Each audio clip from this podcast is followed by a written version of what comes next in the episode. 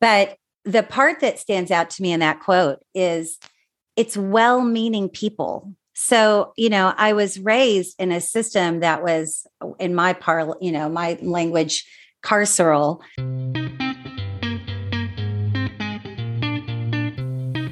Welcome to the Reclamation Podcast. My name is Aldo Martin. And I'm Cousin Eddie. And together, we're going to explore what it's like to be in and leave a religious cult. For more info on the Reclamation Podcast, find me on Twitter, Instagram, or Facebook at Aldo B. Martin.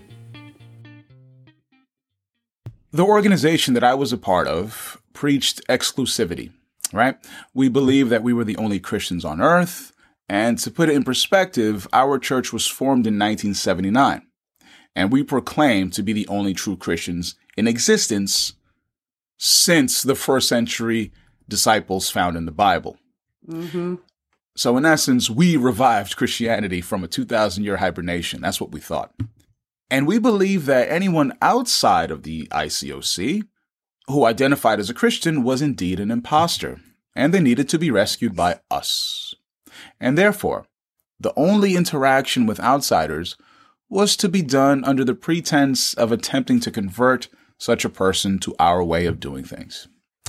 On the other hand, we've had many people that have left the church. It is estimated that about over, actually, over 300,000 people have left the organization in the past 40 or so years, including myself. Mm-hmm. And when you leave, you feel as if you're the only person that has experienced such a thing. But then one day, one day, you realize there are others. Mm-hmm. You realize that there were people outside of the ICOC that have had the same religious experience as you did. Mm-hmm. And it is mind boggling. All right. So today we meet Robin Mitchelle-Stroud, PhD. Robin describes herself as religiously eclectic and spiritually fluid.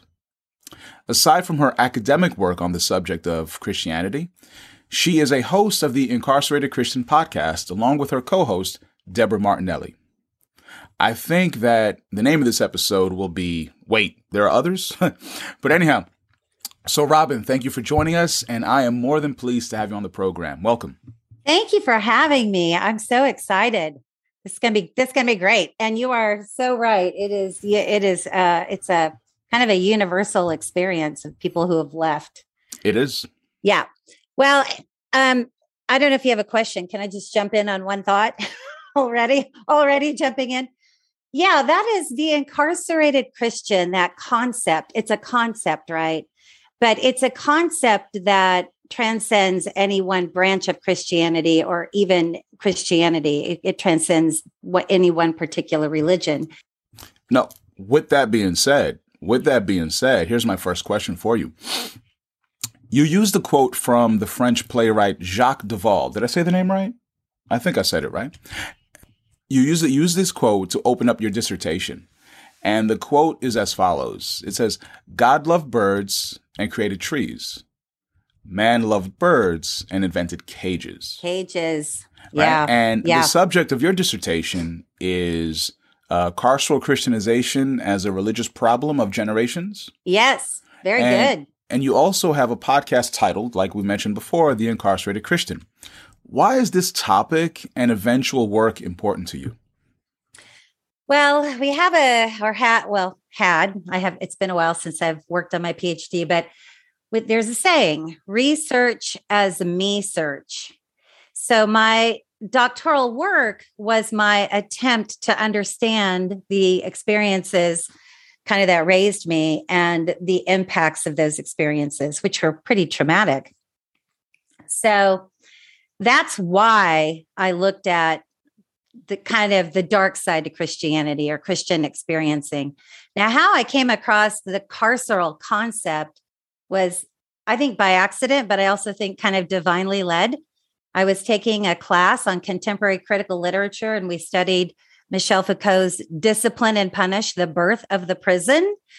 And um, we had to do weekly papers. And instead of just thinking and reflecting on the topic as it was strictly written, I tried to write every paper through the lens of carcerality and religion and it was amazing. By the by the time i got to the end of that class i had already sketched out what would become you know my thoughts around carceral christianity. Because the, there are so many um there are just uh what is it? There are so many parallels between carcerality as we think about it and as michel foucault is writing about it and my experience growing up as a Baptist in Oklahoma, Southern Baptist. And I'm pretty sure we also attended independent fundamentalist Baptist churches because um, there's a lot of overlap there. What age was this for you? Oh, I was I'm I'm a cradle Baptist. I was born and raised in a No, family. I'm talking Oh, about when do you were when you were doing the uh, the, the the paper when you were when you were Oh, the studying the dissertation work. Okay, that probably started in the mid 90 19 wait i think in 1990s mid 1990s um and you know i it's it's i had a, ma- a, a bachelor's and a master's stepped away from education for about a decade then was like you know i really want to get back to this. I just didn't know exactly where i was heading with it. I just knew i wanted to look at religion and gender and then picked a program that allowed me to pull in religious studies women's and gender studies and philosophy. Um, so that was pretty amazing but in that journey to understand um, what you know kind of what happened to me that whole what happened to you? Well here's what happened to me uh, just incredibly healing because half the battle is you know awareness and understanding.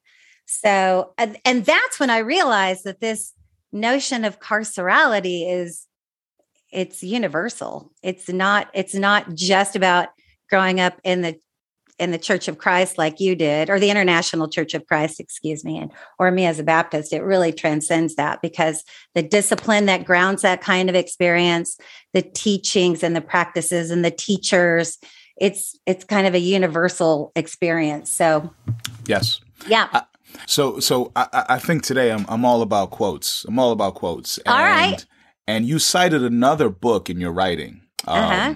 You cited a uh, a book titled "Serpents in the Manger." oh my gosh Whoa, my bad. Whoa, here we go. Touch the nerve. Oh, And- you- So, "Serpents in the Manger" is by. There it is. She's showing me yeah that. Now that's a cover. Powerful, right? Powerful. I found this in a half price bookstore. I couldn't No. believe it. Now that is a. T- you know, Yeah. maybe we should. I, right, I'm gonna stop. I'm gonna stop. The audience is gonna be mad at me, but I get to look at this. Maybe you guys can Google it. But "Serpents in the Manger" by uh, let me see what I have written down here. Jerry Harris and Melody Milam. hmm And in this book, they Mm-hmm. write, and here's the quote from the book they write that there's a dark, dark side to Christianity where well meaning people condemn, manipulate, or hurt others because of the destructive nature of their Christian beliefs. Mhm. It goes on to say parents abuse their children, churches abuse their followers, families withdraw love and support, and individuals are left depressed, angry, fearful, anxious, withdrawn, upset, and are perfectionists, and are dysfunctional in a myriad of practices commonly found in Christianity. Yes. That's a whole lot. And this book was written in 1994. Do you, th- how true is that statement today? Oh, I think it absolutely still holds. Um, unfortunately, I think it still holds. And one of the keys there for me when I taught, when I tell people that I sort of look at and study the dark side, it's it's not it's not in a gotcha way. It's it's to try to shine a healing light on it, not not a gotcha light. But the part that stands out to me in that quote is it's well-meaning people. So, you know, I was raised in a system that was in my par, you know, my language carceral, but I but my parents didn't, you know, set out to ha- have it be that kind of experience. They think it's liberative, right? They think that it's saving my soul and then that's our job is to save other people's souls. And um They, but they the think it- they think they're doing the right thing. yeah they think they're doing the right thing but uh but i suffered i suffered How did you I suffer? suffered How did you suffer? um i suffered well there are lots of kind of impacts i suffered uh well as a woman in the church i was uh, always to be under the thumb of a man and I had problems with that because I looked around and some of the men that I that I was under the authority of I didn't think were really great men. And but just to tell me that that that that God has ordained that for my life and then to put me under the authority of people that I think are, you know, um not that moral. Uh and so anyway, just being a woman in the church caused me to suffer just because I was a woman. And and then the and then the the pathways for my life that are outlined from that are not I didn't want to I didn't want to be the kind this is where I always thought I was never a good enough Christian woman because what is ordained to be a good and a, good Christian woman are things that I had problems with. I didn't want to be a stay-at-home mom. I didn't want to tend to the men and the children and the you know like all of the thing i in my when i was growing up it was there was also i also had to be hyper feminine i had to you know be in pinks and long hair. I couldn't have my hair cut above my shoulders for example. I couldn't wear earrings. I mean my my dress was very prescribed. There were dress codes and there were behavior codes and there's just a lot of rules a lot of rules. And so psychologically I never knew when I was going to trip up on one of the rules. It's it's awful. And I tried really hard to be perfect. And it it and I think I was a pretty darn good kid, but I never felt like I was good enough. So it's psychologically traumatizing and harmful. And and then you learn uh, uh um, you learn absolute authority, uh, absolute obedience and compliance to authority and um, and part of one of part of my story is that i'm a survivor of childhood sexual abuse and and like who do you tell? You know it's it's so that was another kind of piece that complicated my story but even taking that piece out um it's it still was rough. I mean i always I was always in my head i never felt like i was good enough. Um, and then you know there I I was I remember listening to one of your episodes where you all were talking about the pressures around witnessing and proselytizing and winning souls. Oh, oh man! I, you know, I, oh, I, I hated enough. that. It's funny you should mention that. That's one of the uh, that's one of the questions I have for you later on.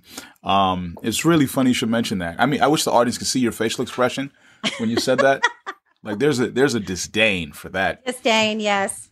So in your work, uh, going yes. back to your dissertation, uh, you interviewed people for the project. Yeah, and you and you noticed that people used a lot of feeling words. Yes, regarding their experience. Can you speak yes. to that?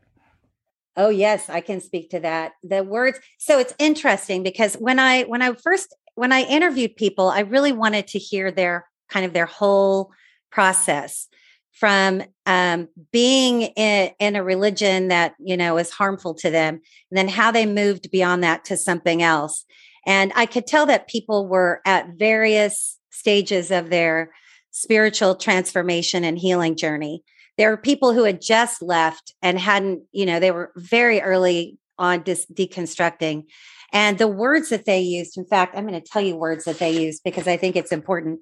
They used words like sadness and depressed and miserable and guilty and shamed and worried and anxious, tired, scared, fearful, like go on and on. But then when they started talking about their transformation story, they would use words like um, disillusioned. They're kind of like sort of waking up, right? So they would use words like disillusioned, um, embarrassed, grief, leftover fear, um, bitterness, anger, because you know it's like the stage you go through the stages of grief. But also, as you're coming out on the other side of that, like positive and and um, happy and joy and wellness and um, just the words are powerful because if our feelings exist to inform us, right? Debbie Ford said, our feelings exist to inform us. When you are using words like resentment, hate, isolated, lonely, you know, dissatisfied, numb, helpless, which are all of the words that describe being in the prison, the religious prison. And then you use words like lucky, positive, happy, playful, you know, amazing, joy that's a whole different qualitative way of being in the world.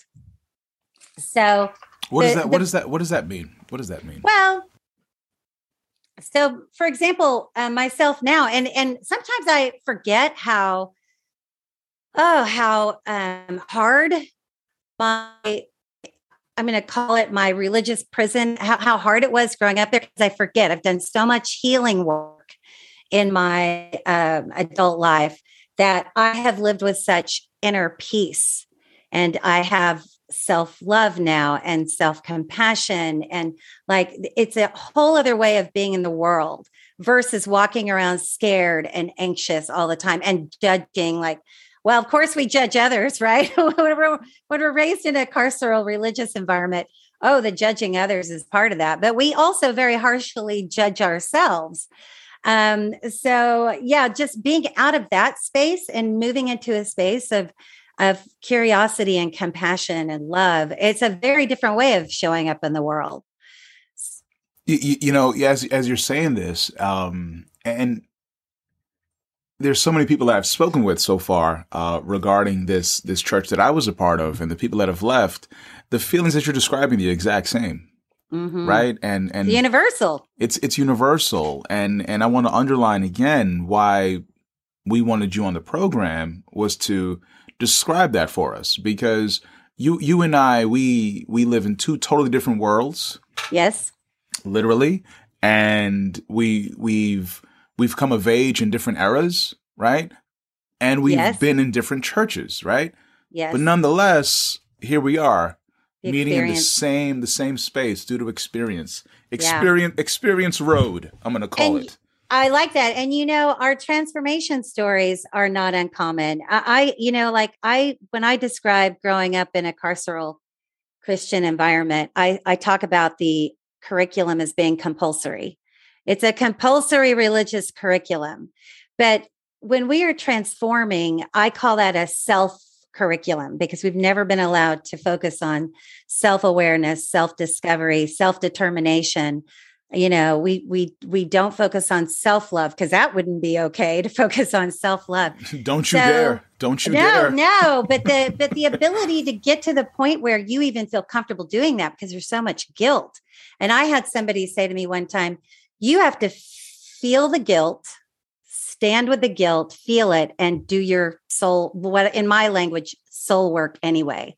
Because the guilt the guilt lessens over time and you get all of these other wonderful things but guilt keeps us defaulting to what we know which is what we're trying to get away from. So yeah it's a it's a self project but you know in the church that i grew up in and the church you were in it's like that's not good to be focused on yourself self project I, I, yeah. I, like that i like that term i do so you've heard some of our program and yeah you've you you you you you've you've heard the stories of reclamation that people have uh, ha- have told. Now, have these stories, and I guess we already mentioned that, but maybe we could talk about it explicitly. How have these stories blended with the themes that you've noticed mm. with the people mm-hmm. that you spoke about in your project? Well, I can tell you some of the themes um, that came up pretty strongly. So, you you you mentioned and i'm glad that you did that i identified as a religious problem of generations. The second piece to that is that it fosters cycles of spiritual poverty for people. Like there are spiritual poverties that we unintentionally hand down if we don't heal them. But some of those problems are like extreme conformism.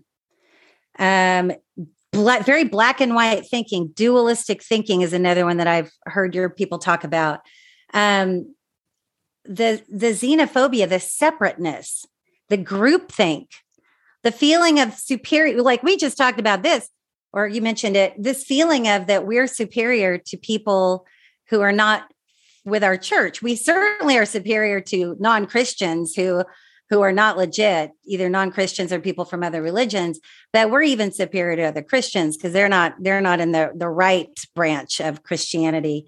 That's a problem. Um, it also for the person for the individual it's it it makes us really like we're our mind is docile yeah it makes us passive in terms of how we think i mean we're like i don't know about you but i was taught to be suspect of my own thoughts oh yeah and even and even think you know thoughts that weren't okay was a sin can can i finish your thought there can i finish yeah, your thought yeah absolutely if you have that thought the the uh the the counter statement to that is, oh, that's Satan. Exactly. Satan. So you are taught to be suspect of your own thinking, your own inner guide. You know, it's like we have this inner, our conscience, our inner guide, our, you know, whatever you want to call that. Um, we so we're taught to be distrustful of it, which makes us very passive. And if we're passive, we're we're very useful to the church. If we're you know, passive. You know, my, my, my wife has this uh I think it's hilarious when she says it. She's like, you know, we always use Satan as the red herring. Yep.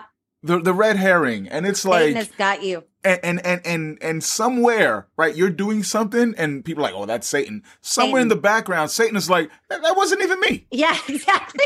That's right. You know, Oh, stop, I- stop blaming me for this. Oh, I still I still hear about Satan. I still hear about Satan because Satan has tempted me off the straight and narrow path, right? I mean, I Hmm. I became a thinking person. I saw a cartoon once that said there's a pastor at the front of the church and the church is pretty full and he's like, "Now all thinking people need to, you know, move to the back of the room. Like we don't want thinking people." Um, but also, you know what? It, it's also a problem because we don't get to live authentic lives. One, we don't understand what it is to live our own authentic life, but it makes us masters of um, what I used to call a lazy Susan self. You know, the lazy Susans in the middle of the table, the little turntable food things. Oh, okay, okay. You know what I'm talking about? Like I think I do it like a little, you know, you just turn it. okay. I get it, like a little serving Yeah. tray, turn it. yeah that boom. turns so that other people around the table i used to call it a lazy susan but my um but my advisor my doctoral advisor's name is susan and she didn't appreciate that so i call it a turntable self we become masters of turning whatever face we need to turn to whoever it is that we're talking to that makes us be acceptable so if i'm talking to my pastor i might have one face i'm talking to a you know a friend at school i might have one face it's it just we don't it, it just we don't get to be authentic we have to wear masks um because we go we have to wear masks to show that we are you know kind of perfect and and walking the the Yeah. line Yeah, yeah. You, you know, you um, you mentioned that sometimes people get they get punished. for be- yeah for, being Christians by other Christians. yeah Uh, can you expound on that a little? oh my gosh punishment is big so